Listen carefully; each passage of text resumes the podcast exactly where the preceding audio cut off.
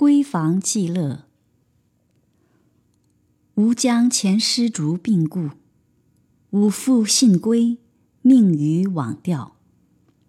云思谓余曰：“吾将必经太湖，妾欲携往一宽眼界。”余曰：“正虑独行踽踽，得卿同行故妙，但无托辞耳。”云曰：“拖延归宁，君先登舟，妾当继至。”余曰：“若然，归途当亳州万年桥下，与卿待月乘凉，以叙沧浪运势。”十六月十八日也。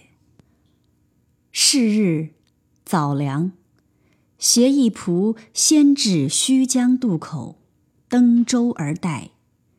云果兼于至，解围出虎啸桥，渐渐风帆沙鸟，水天一色。云曰：“此即所谓太湖耶？今得见天地之宽，不虚此生矣。”想闺中人有终身不能见此者。闲话未及，风摇岸柳，已抵江城。于登岸拜殿毕，归视舟中动然，即寻舟子。舟子指曰：“不见长桥柳荫下，观鱼鹰捕鱼者乎？”盖云已与船家女登岸矣。余至其后，云有粉汗盈盈，以女而出神焉。余拍其肩曰：“罗衫汗透矣。”云回首曰：“恐前家有人到舟，故暂避之。君何回来之速也？”余笑曰：“欲捕桃耳。”于是相挽登舟，返照至万年桥下，杨屋犹未落也。八窗尽落，清风徐来，完善罗衫，坡瓜解暑。少焉，霞映桥红，烟笼柳岸，银蟾欲上，渔火满江矣。命仆至船梢，与舟子同饮。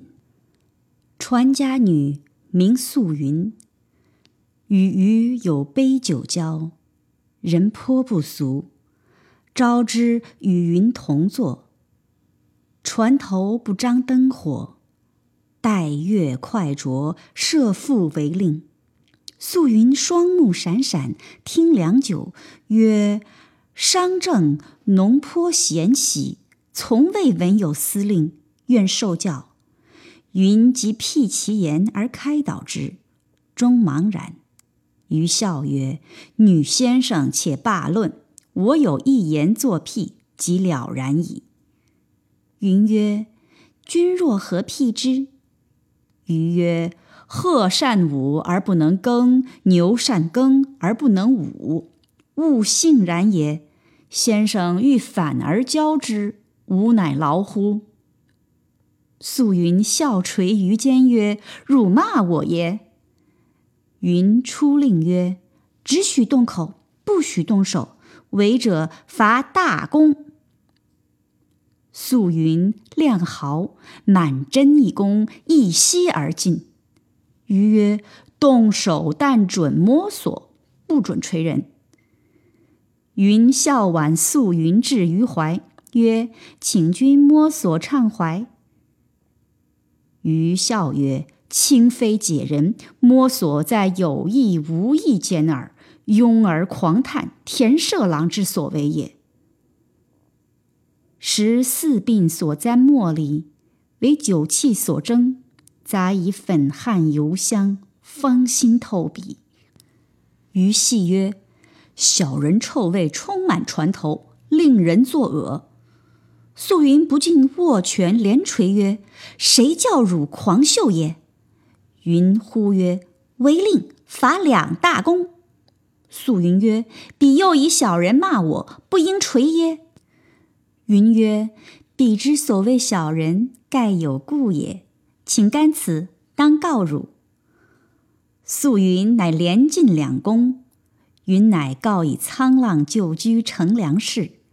素云曰：“若然，真错怪矣，当再罚，又干一功。”云曰：“久闻素娘善歌，可一灵妙音否？”素即以相楚击小蝶而歌。云欣然畅饮，不觉酩酊，乃乘于仙归。余又与素云茶话片刻，不悦而回。时余寄居友人鲁伴访家萧爽楼中。月数日，鲁夫人物有所闻，私告云曰：“前日闻若旭写两记，隐于万年桥舟中，子知之否？”云曰：“有之，其一即我也。”因以携友始末详告之，鲁大笑，释然而去。乾隆甲寅七月，余自粤东归，有同伴携妾回者，曰徐秀峰，余之表妹婿也。宴称新人之美，邀云往观。云他日谓秀峰曰：“美则美矣。”运犹未也。秀峰曰：“然则若郎纳妾，必美而运者乎？”云曰：“然。”从此痴心物色，而短于资。